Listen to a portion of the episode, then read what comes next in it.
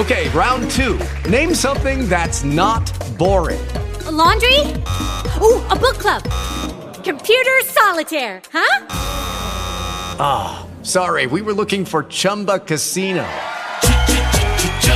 That's right. ChumbaCasino.com has over 100 casino style games. Join today and play for free for your chance to redeem some serious prizes.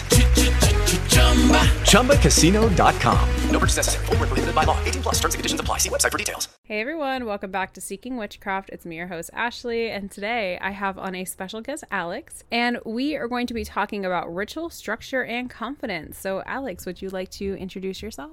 Hi, everyone. My name is Alex. Background on me, well, my witchcraft background, I'm a trained high priest and Celtic traditionalist Gwythyniad.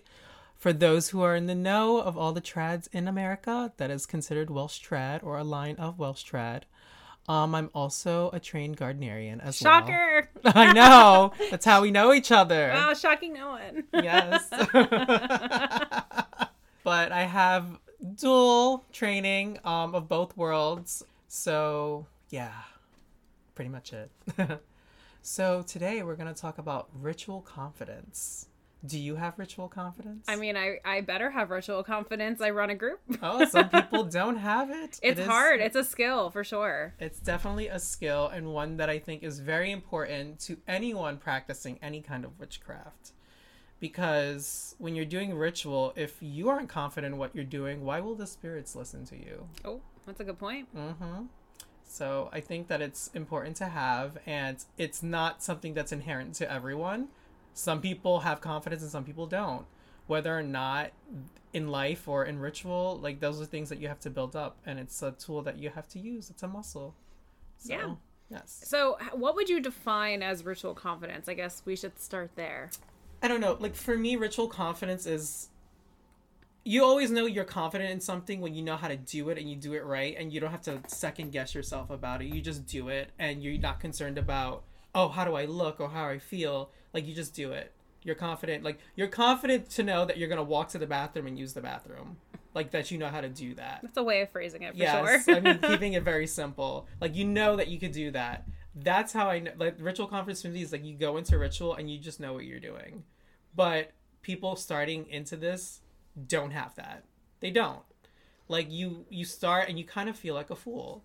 Like you're doing these things, you're doing these ritual gestures and you're calling out to some spirit or deity in like the abyss and you don't you expect them to like fully form and then when it doesn't happen you feel like a fool and you're like okay what the hell am i doing so you kind of have to like put yourself in a mindset of like okay i know i look like a fool but i'm gonna do this yeah so, I mean, you you've mentioned you're into different trads. Would you say that your ritual confidence skills have carried over from one trad to another? did you find issues with, you know, you had all this confidence because you knew how like the ritual backbone for one tradition, and you get to another tradition. Did you find it easier to assimilate or get that skill, or was it? I definitely had that coming into being a Gardnerian. I had ritualed many times before, um, ritualing like part of being the leader of the ritual and I definitely that definitely carried over.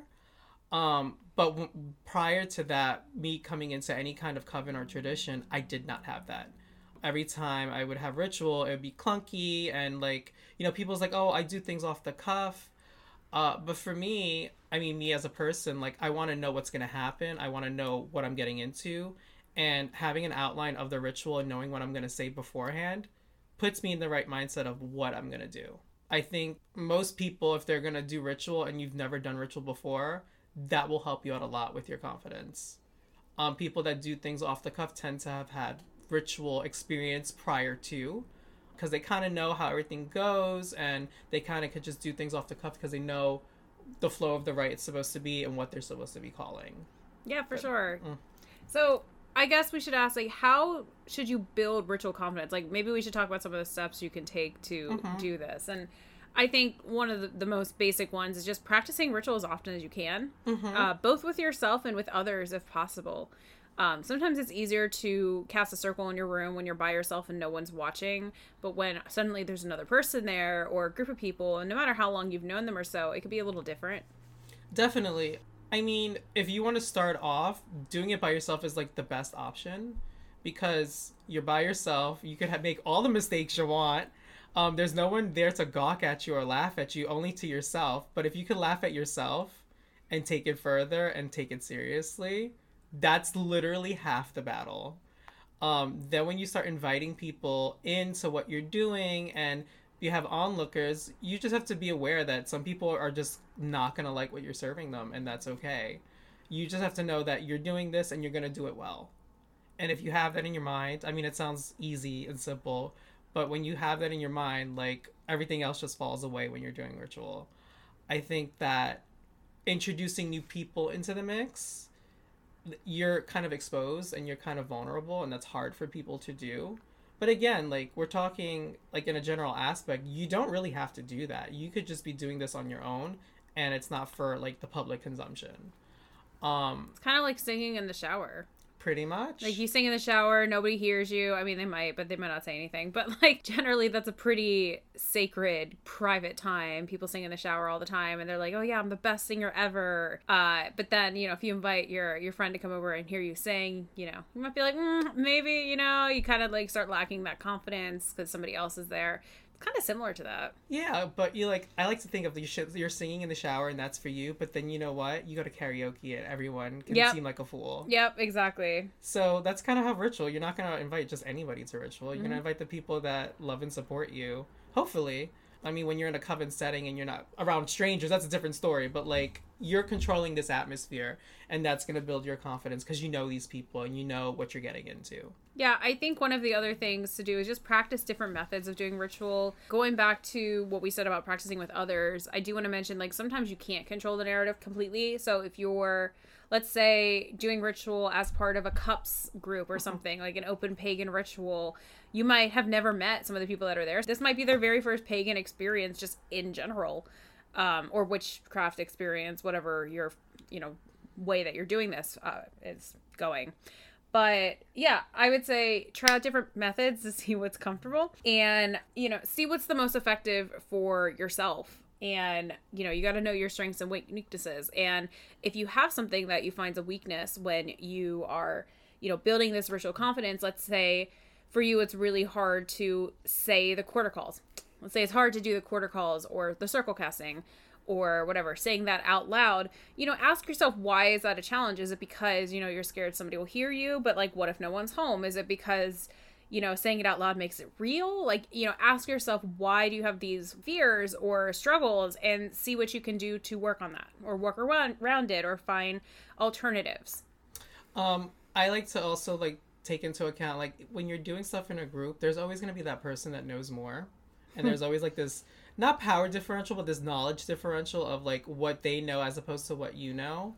And you kind of like psych yourself out like with these kinds of people because you're like, oh well, they know more than me, so they probably know better, so I'm gonna be judged because they know better. And I like to tell people nine times out of ten, you have that in your head, and that's totally not the case.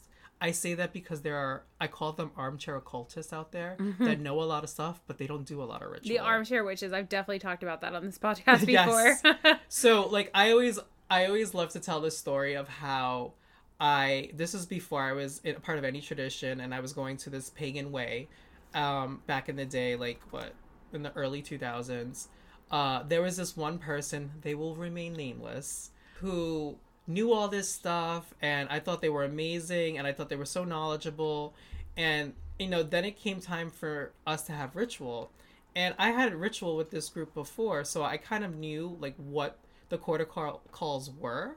So I did them, um, like half of them, and they wanted the other person to do like their the other half, and I was like, okay, cool, this person's gonna do it amazingly. Whoa, I was totally aghast with the fact that this person was kind of a mess when they were doing it, and I was just like, really? I was like, but they know so much, like, oh my god. So you kind of like put these people on a pedestal and they really don't have to be there when they're on the same level like same level as you they just don't have more ritual competence than you do so don't think because someone knows something more that they're going to be better at you at it not that it's a competition but you kind of put yourself there because you're like oh i'm never going to be that but you know what you're probably already there and you just don't know it Yeah, I mean, as Alex said, you know, I think it's really important to not compare yourself to others. I think that your personal journey is your own.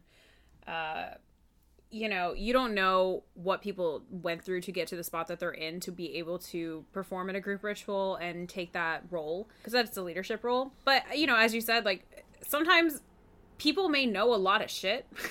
mm-hmm. But when it comes down to actually performing, like people get anxiety over it. You know, they get hangups, there's self doubt. And you can know all the things in the world, but having that ritual confidence is a skill that is really valuable to you. You know, it's hard to show people what you know if you're leading a group if you don't have ritual confidence. And so, yeah, it's a very important skill to take on. I think there's a lot of things you could do to build this. Starting small, it's the first thing, you know, like practice on your own, practice with other people. Sometimes just saying spells out loud, you know, has a big, big, big difference um, in how you feel when you're in circle. I know the first couple times I did it, I felt fucking dumb as hell. I was like, I'm just out here speaking to myself, like mm-hmm. and just the cats and I in the in the apartment, and you know I'm out here saying some shit. And um, after a while, though, it's like it becomes second nature, and you don't even really question it. And so then when I am in group settings, I, I I don't mind saying certain you know chants or whatever out loud because I'm so used to it, and you know I have that confidence behind my words, and that really you know gets you pretty far in this. Yeah, it's like you know, like you made it when you're you're doing all this stuff and you're saying all these things. Like if you, like maybe record yourself when you first start, and then like go back five years later, and then you record yourself again. You'll notice like the tone in your voice and like the way you orate whatever you're saying, and it sounds more whimsical and more like authoritative because you're not like trying to rush through it and be like and you're like oh wow i'm taking my time to say this and i mean what i say because now i have that in my mind and i know what i'm doing and i visualize what's coming but when you're in the beginning you're like okay if i say this it's just gonna happen yeah, you know, when I was in outer court, we had an assignment to run a ritual, and I felt totally confident in doing this ritual. I had everything down pat, I had everything memorized. Not because of this ritual, I just had, after a while, I just knew everything for our circle. And was totally ready to go, felt super confident, and then at least I thought I did. And then at the last minute, right when I would go cast the circle, I had somebody say something to me that threw me off. And so I ended up like, you know, trying to rush through everything and I was second guessing myself because I had built that ritual confidence for myself but being in a group setting was not the type of confidence that I had. And my high priestess definitely had some words with me about it. like and it was uncomfortable and I was like nervous and I had anxiety over it. But like I'll tell you what, I'm a much better ritualist now than I, I was. I remember some of the very first group rituals I did with people in my outer court. Um, not even at outer court, like just us hanging out at my house drinking wine and I was like, let's do a circle, you know? Mm-hmm. And the way I call the quarters was like it's embarrassing when I think back on it because I was so scared to do it, so scared to because I'm ad libbing it. I don't really know what I'm doing, and the fact that I have now spent a couple years saying these things out loud in front of other people, now I feel yeah, in a much better position to have that confidence of doing this. And don't get me wrong, like there's definitely still days I'm not at my absolute peak. There's days where I'm like, you know what? I'm like, oh, I'm a little nervous to do this. And like, I think that's completely normal. And, you know, we're just, we're only human. like, nobody is perfect 100% of the time, except maybe Alex. But, but, um, I'm trying to say, like, don't beat yourself up if this takes some time or you have a bad day or like you have one setback. It happens. I would say just start small. And, you know, if you do have somebody in your life who, let's say you get to experience rituals with, and you know somebody who's a great ritualist, you know, you can always go up to them and ask them for pointers of like, hey, I really like how you cast the circle, or I really like what you did, or like, I like the energy I felt when you said this part of ritual. Could you show me how you did that? Or what were you thinking when you did that? Or like, what was going on um what can i do or like can you give me you know some help with this and nine times out of ten people are happy to give you pointers yeah and like listen shit happens during ritual like i remember when i was like confident doing ritual and even like i have all this confidence and everything i remember doing the ritual and i went to call the quarter and all of a sudden i smelled something smoking and my fucking robe kind of like caught on fire. Love that. And then I went to go put it out, and then my high priestess went to go put it out. But she has, you gotta understand, like, this high priestess I had had big curly hair. She went to bend down and her Oh, hair no. caught on the fucking like altar candle and like it caught on fire. Like talk about a disaster. it was the funniest fucking thing ever. But like I always remember that because you could just totally be on your game and shit like that happens and you just kind of have to laugh about it. Oh my god, that's. oh gosh, that's uh Oh, that, that that's a lot. I'm always scared I'm going to catch my hair on fire in ritual. To be honest with you. Um, yeah, okay, so one other thing you could do to build ritual confidence, and this is something um, Alex and I were talking about yesterday, was just enhancing the personal knowledge of your craft. Definitely. Like, just because you know how to do ritual on your own, always trying to enhance and learn as much information you can at the craft because nine times out of ten you may love the ritual that you have but you could always add to it. But you can also take away with what you got. Because the more you start studying and the more you start getting in more information there are things that you want to add to the ritual and include and you are free to do that. It's not like you know for us like we're traditionally trained and we have like a set bill of teachings. You have the privilege to add to your rituals and take away what you want and that really personalizes your craft and what you're doing. But that also adds to your confidence because now you kind of have your own thing and you know how you do your thing and you're like i built this from the ground up and i'm confident in what i'm doing. Do you think that people should fake it till they make it? definitely. I've definitely done that on multiple occasions. Like i was like listen if i get this if i can memorize this it's gonna happen. Like i'm totally gonna do it. And like nine times out of ten when you first start you like people profess this amazing feeling oh i felt the energy and the goddess spoke to me. I think you're full of shit. Well, i was like you know what? Nine times out of ten you're gonna do ritual for the first time you're like i didn't feel anything. Yeah, You- i mean that it's happens just- for a while. yeah it's realistic and it's okay that's okay. That feeling comes with time. Mm-hmm. and also what comes with it is ritual confidence. Yeah. So one thing I want to mention for people when they are engaging in this is if you are going to try to fake it till you make it, let's say you're trying to work with an element or invoke a do an invoking pentagram or something or saying something at a quarter being louder doesn't always mean that, that you are more confident. If you are shouting at the quarter just to build your confidence that doesn't always necessarily have the same effect as just taking a deep breath and really standing your ground and saying it with a, a softer voice. I just mentioned that because i remember at first I was like, okay, well maybe if I'm really loud saying these things at the quarter when I was building my confidence, my high priestess won't ask me to do this again because like I definitely sound confident, and she was just like, lol, that's funny for you. Um, don't and you know it's like you're not you don't want to shout at the spirit. That doesn't make you sound more confident if you're like shouting in anxiety. So i just want to add that note because i have done that myself and have learned that that is not the best way to fake it till i make it. Yeah just want to yeah add, i add mean that nugget in. i've i've definitely like been in ritual where people like shout their stuff out and i'm like okay that's really loud. And i've also been in rituals where people are not like that and they they speak to the gods or the quarters or the blessings in a normal like toned voice and it's just as powerful. It's just a mm-hmm. matter of who that person is and who they are as a ritualist. It doesn't have to be loud all the time.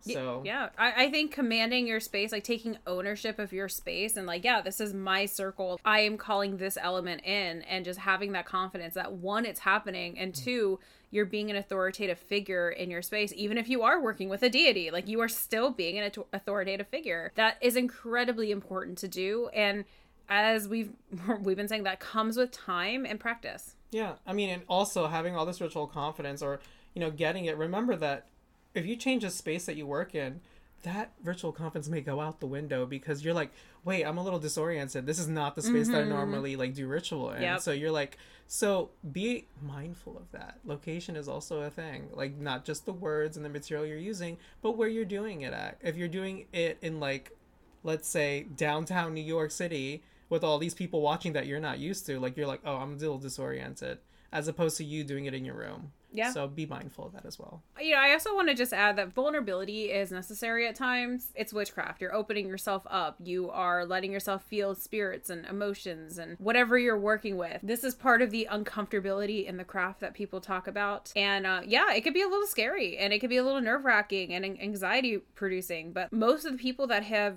or have been involved in this have gone through this. And Mm-hmm. um, just know you're not alone in these feelings. I would say the majority of the occultists you're going to talk to have experienced some sort of time trying to build their ritual confidence. This, this is a very normal thing. I actually don't really ever see this talked about in like books and stuff. You would think a lot of these books would mention that. It's it's it's not because a lot of people have an ego. That's just the way it is. That's true. Uh, but also like we also have to like face facts. Like what we do is weird.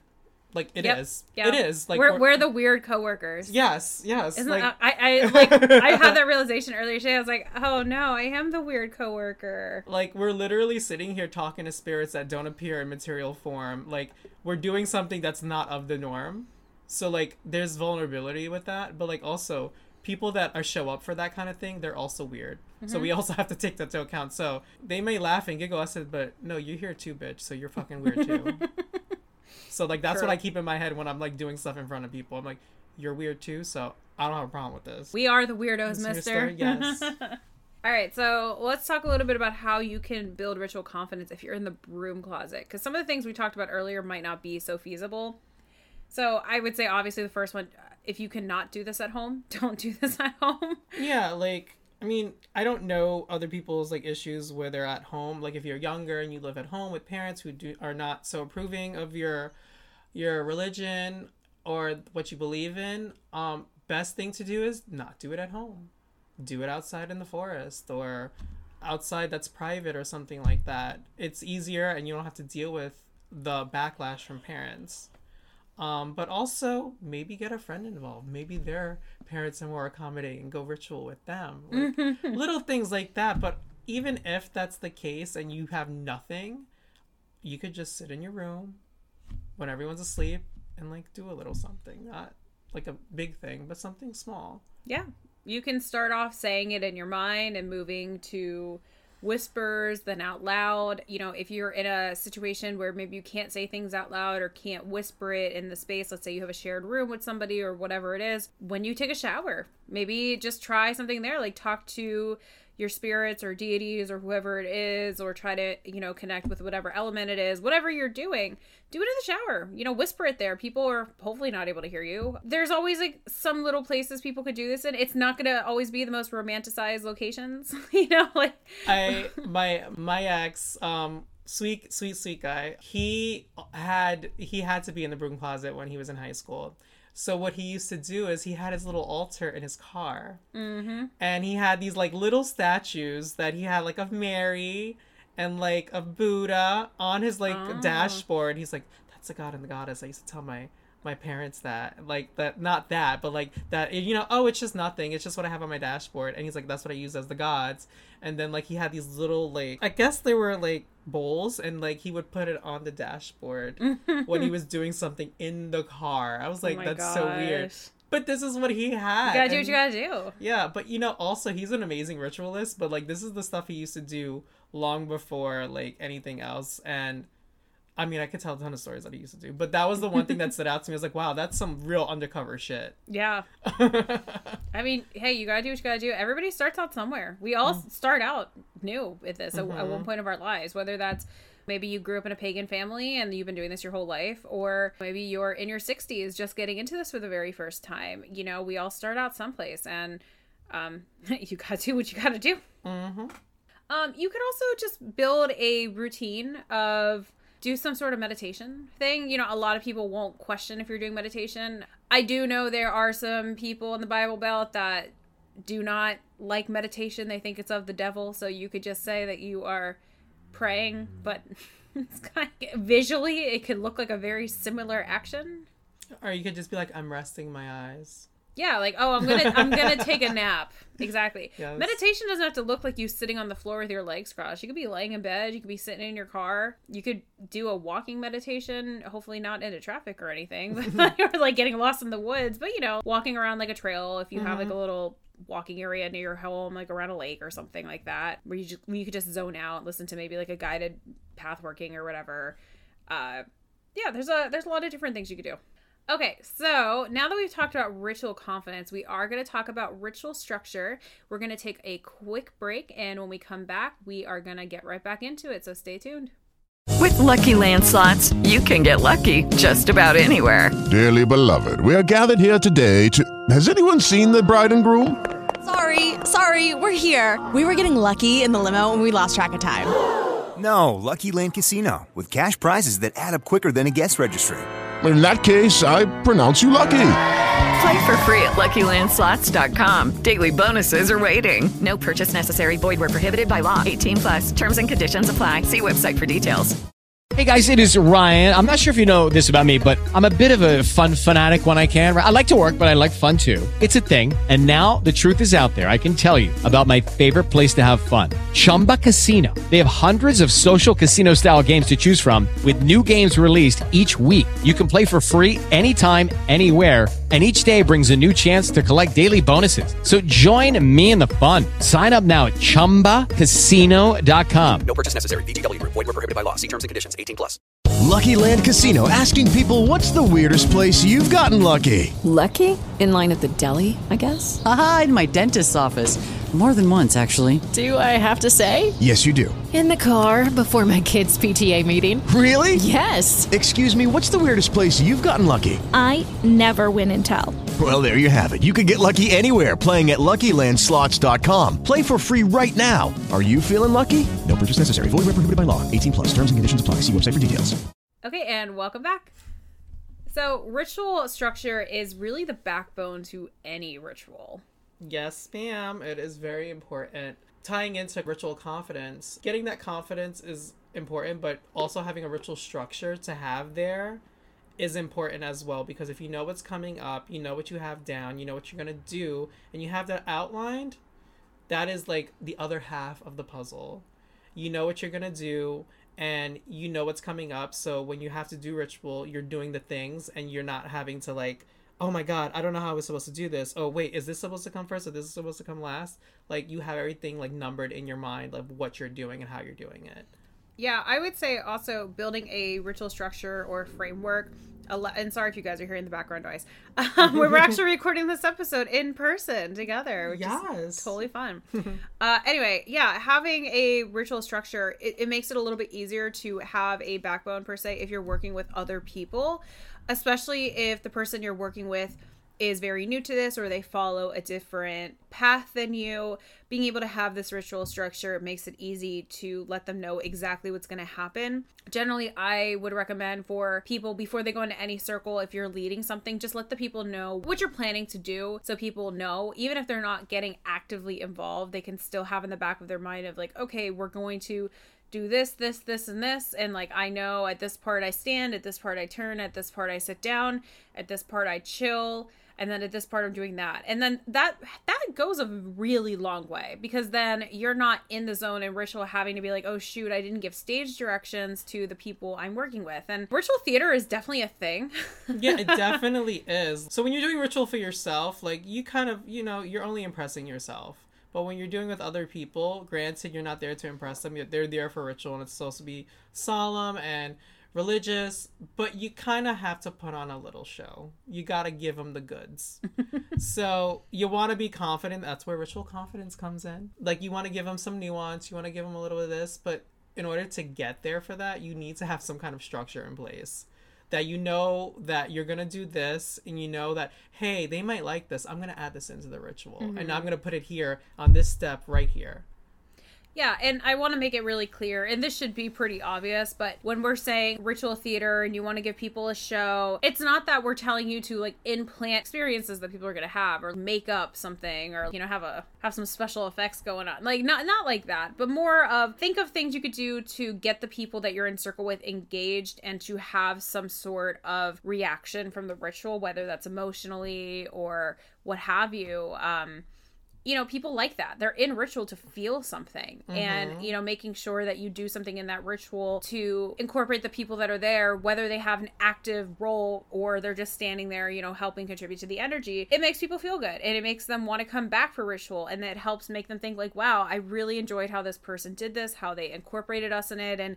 it wasn't just me watching them do ritual and i'm just standing there and they're doing everything by themselves and i just watch them put on a show for us. Mm-hmm having interaction like everyone interacting with the ritual is important like i always think of like catholic mass like how boring it was. Oh my because, gosh, like, so boring. Yeah, like you're sitting there, oh, you kneel at this part, and then you know sometimes they don't give you context. That's another thing about like letting people know stuff. Mhm. Some people have never been to a Catholic mass, and you could clearly tell when you go because like they're standing when everyone's kneeling, and then like there's certain hymns that no one knows, and like they're just there, and it's just boring, and like you don't do anything, so your mind just wanders. Us as humans, like we're not meant to just stay still for a long period of time. Like that's just not a thing. So kind of like giving people things to do adds to the ritual. hmm And honestly, like the smallest thing goes really far. Mm-hmm. You know, you don't have to be giving people speaking roles or like telling them to draw a pentagram, but just little things like everybody grab a piece of paper off the altar or you're, you're gonna write something down and throw it into a fire or i'm gonna walk around with a bowl of water you're gonna dip your hand in and sprinkle yourself like even things like that like the tiniest things that you could do to get people involved in ritual people love that Yeah, I remember I went to this ritual. Um, this was years ago, and this little kid. Of course, you know, little kids like they're hard to keep their attention, and the priestess was like, "Okay, obviously she she was a mom, so she like kind of knew like how to handle Mhm. a child." She's like, "Okay, I'm gonna give you a bell, and every time I say lady, you're gonna ring it." And they're like, "Oh my god!" So like, you best believe that little kid was like on their game, was like like it was a game. Started ringing the bell, like those bells were ringing every time she said "lady this, lady that," and it was like boom, it's great. yeah so what would you say about people who go into ritual unplanned uh, as a person that has done it, it's kind of a disaster. However, I will preface this: if you have experience, years of being in ritual, you kind of know how things go, and you can go into ritual unplanned. It's also easier if, like, we're talking here as traditional witches. I say that in quotes. yep he's making the, the air quotes i promise the you air quotes, and we have kind of like a standard structure of how we do things. Like we already know the things to say, so we could do that with no problem. But someone just starting out, they're not going to have that. Yeah because they're still building up what their structure looks yeah, like. they don't know what they're they, they don't know what they're supposed to do. Like if that's the case, you're just going to stand there and be like, uh. But you should have something in place that you've done before, and you've done a ton of times, like or something. And if you go on unplanned, if you had years of experience, it's very easy to do that. But if you have no experience and you just do like do like nothing, you've never done anything in before, it's kind of hard to do that and you kind of psych yourself out of it and that confidence that you're trying to build is not going to get built. You're going to be like, "Oh, I can't do this. I'm not going to do this anymore." I would say I, I don't know if I agree with needing absolute years for it, but you know, as long as you're you're a regular practicer or you've been doing it for a bit. Um, I also want to say there's uh, that having a ritual structure doesn't mean that you are being super type A and planning out every single thing for your ritual. Having a ritual structure means okay, I know we're gonna incorporate these things into the ritual, and then while you're in the ritual, doing those things and letting those unexpected moments or energies or experiences happen. Having ritual structure doesn't prevent that at mm-hmm. all.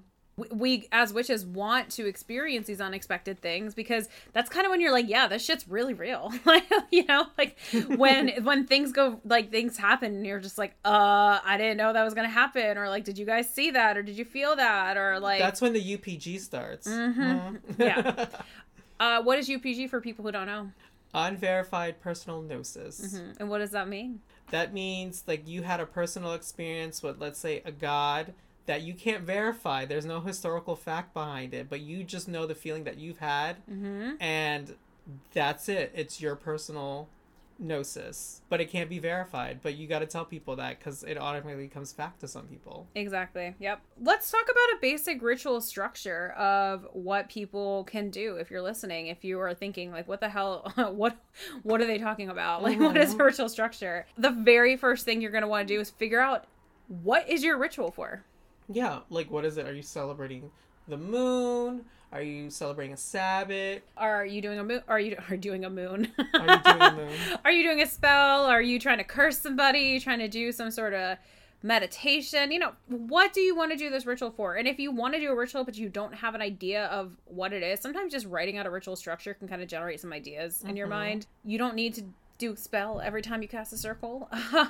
you could just sometimes cast a circle just to sit there with the feeling of being in circle, especially if you struggle with energy. Sometimes that's actually pretty helpful. Yeah, I mean, there's loads of times where I decided, hey, you know what? I'm not doing anything today. I want to do magic, but I Mhm. don't have any magic to do. I was like, I just want to sit in circle. So I'll that. cast circle and just sit there and just relax with it, like, and just give thanks to the gods, and that was enough. I've definitely done that before myself. Sometimes you just have those days where you're like, you know what? I just want to chill in the world between the worlds. Like I just need some some me time to reset myself. Mhm. I just want to do witch shit. Like that's all the reason you really need. You don't need to do an Esbat. You don't need to do a Sabbat. You just want to like do something, and that's okay. I just want to do witch shit. I need to put that on like a shirt or something. yeah, so okay, so once you figure out what you want to do, you want to start establishing a script of what's going to happen, what do you want to happen in a circle and gather your supplies for this. So Oh, and also set everything up in advance. So let's say you're doing a spell, make sure you get all your ingredients together, set it all up. Um I mean, if you want, some people, as part of their ritual, might be setting up the altar. Uh, for me, or I don't know, for me, that might be more of a ritual trigger. I generally like doing things before ritual starts because I have definitely been that person who's had to cut out because I'm like, oh fuck, I forgot like this very invi- important, vital thing that like, how could I possibly forget this? But here I am, halfway through a circle, like, oh shit, I forgot this. I gotta fucking, I gotta cut out now, and that sucks because then you're kind of like not losing a little bit of yourself like you should hopefully stay in that mindset but like listen if you are in knee deep in a ritual and something like you you forgot it it, it does take you out a little bit it Yes. happens And my people know, and they know who they are, that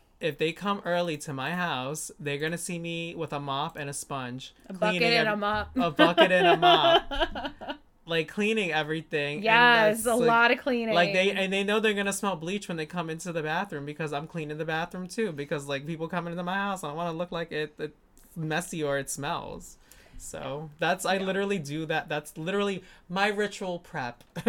yeah you know if you're one of those people that you don't have a separate circle space let's say you are using a corner of your bedroom or your living room or your garage whatever i am of the personal opinion that if let's say i'm i don't have a garage but let's say theoretically i had one and that's like the only place i could do a circle i'd probably take my car out of it but also you know if i have random shit lying around like a paint can and shovels and brooms and it's just in random spots I'm probably gonna want to kind of clean it up a little bit. Um, for two reasons. One, if I'm in the middle of a ritual, I don't want to look over and see a bucket and a mop like Alex has. but I kind of want to act as if I'm not in that space and seeing, you know, random car parts or paint cans is gonna, you know, kind of ground me a little bit. The second thing is that if I'm working with a spirit or a deity or what have you, I'm really of the mindset that I like having a clean space for them uh, to invite them in. I Mhm. don't want to be bringing them into a disaster. Um, I do want to say that I know everybody, not everybody listening might have the ability to have that for whatever reason or whatever situation you may be in. But, you know, if let's say you're in a space where you can't control your external environment to the best of your ability, I would recommend, and if you can't do this, that's okay too. You know, you, you come to the gods as you are if, Mm. if you work with the gods and, you know, they accept you for that. So, you know, no, no hate or anything like that. But if you have the ability, I'm of the mindset that I think showering beforehand is really important, making sure you are clean, your space is as clean as you could possibly get it. I'm not saying you need to like, you know, sanitize your entire house, but I'm saying, you know, listen, if you're doing ritual in your bedroom, maybe make your bed. Mhm. like pick some shirts off the floor and like if you have time, maybe vacuum. If you don't have time, it is what it is, you know? But that's just how I like doing things. Um and that that's just my opinion. yeah, like not that you're dirty or that you need to cleanse yourself because you're a dirty human individual or spirit.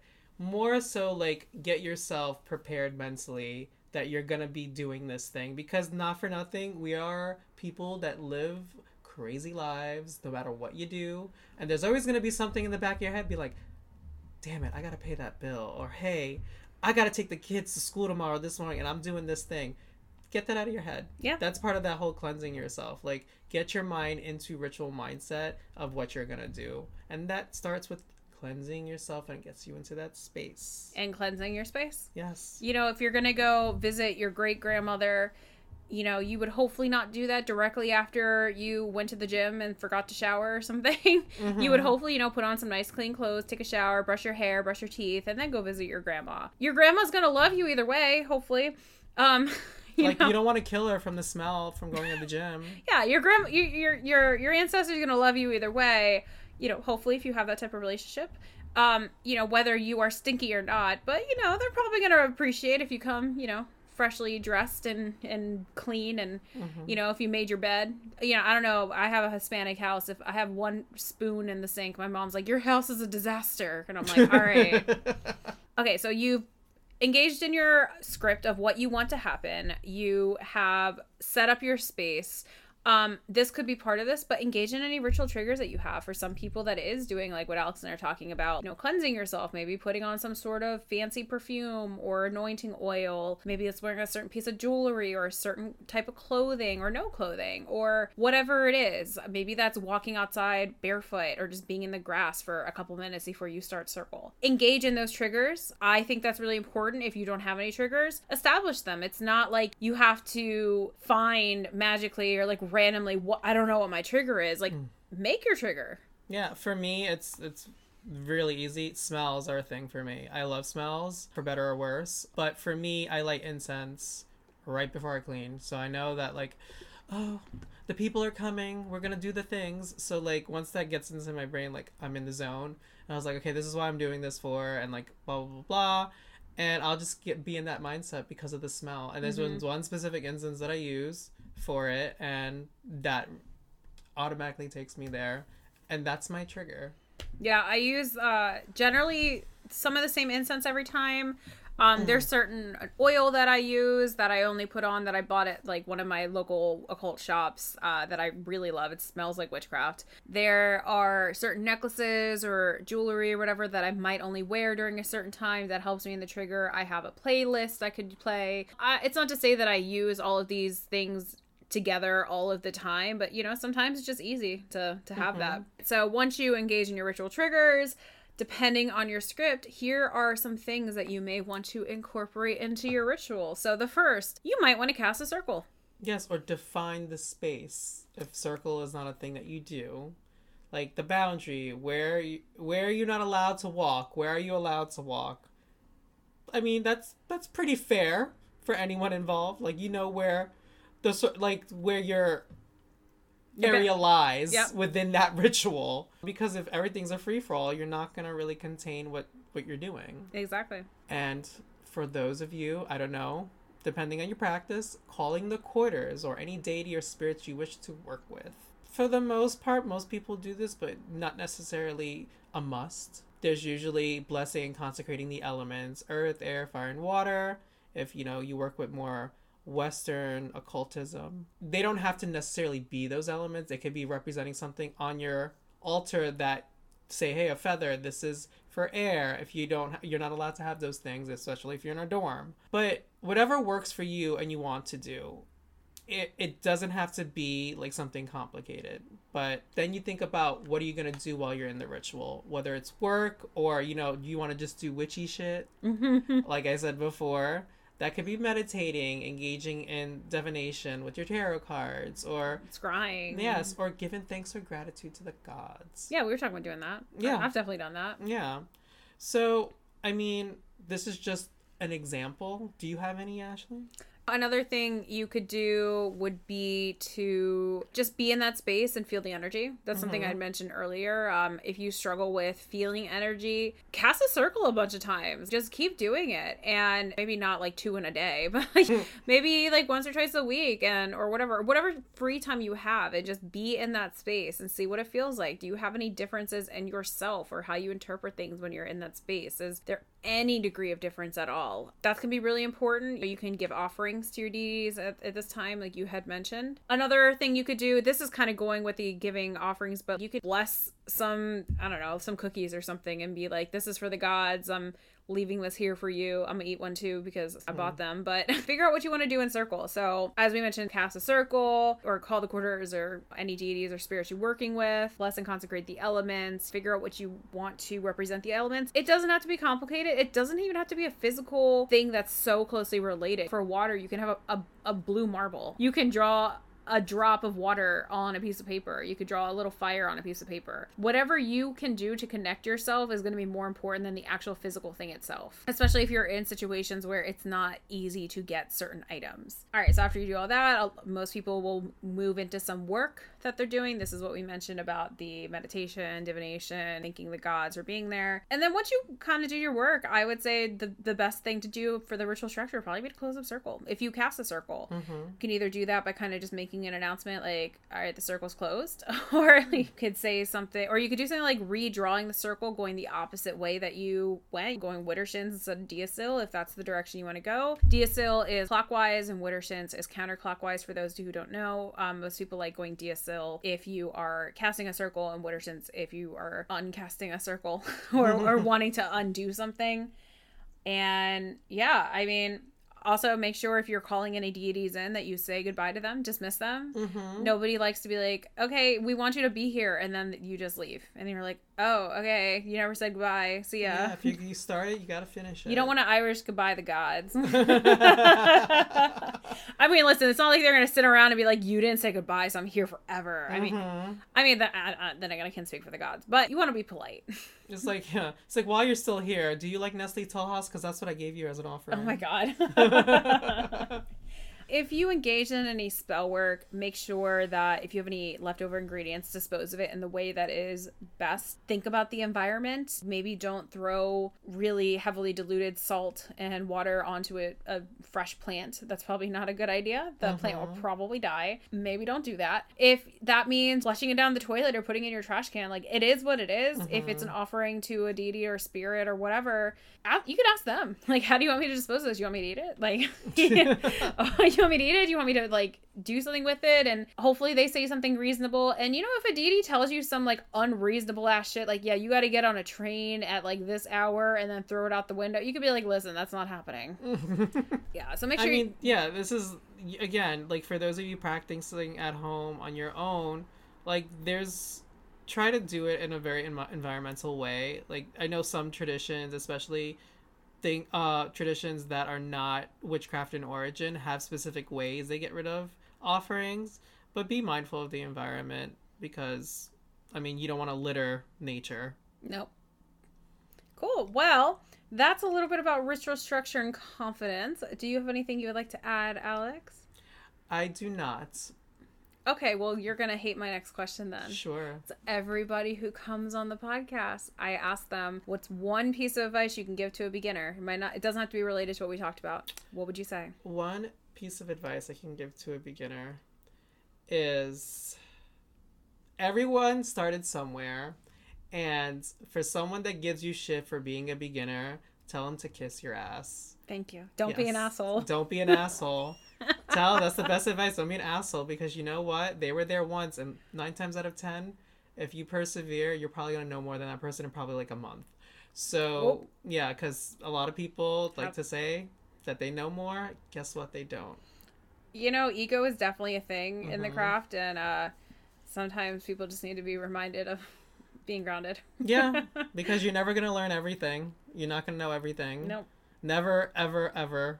So Mm-mm. remember that you're always learning. Yeah, and sometimes some people excel in certain areas versus not. So if there are certain topics that you don't know a lot about, don't feel bad about it. Mhm. If you want to learn more about it, take the time to read up about it, study it, whatever.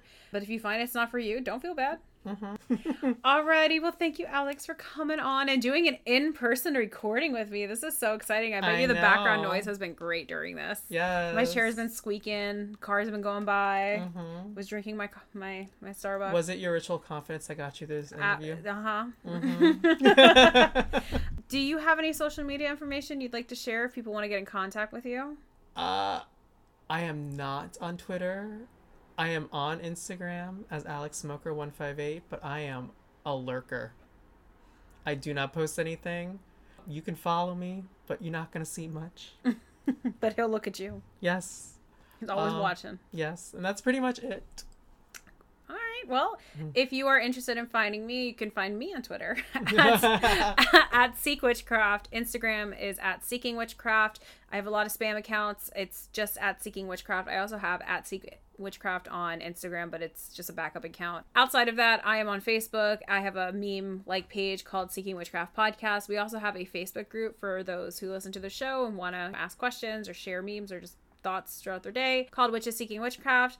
If you are interested in supporting the show, you could do so via Patreon. And we have a Patreon associated Discord where we do things like book clubs where Alex is always a special guest and always I know. I show up Yep. and say some crazy shit, and it's either loved or hated. Yep, exactly. So uh, you will find Alex on Discord. Actually, the Discord associated with the Patreon. true. He he does come to these book clubs. Always has something to say. Say, mhm. Mm-hmm. Alrighty, well that's how you can find me. Thank you so much, Alex, for coming on this show. No problem. Thank you for having the confidence to, to do this. Alrighty, well, thanks guys for listening, and we will talk to, or I will talk to you again very soon. Alrighty. Bye. Bye.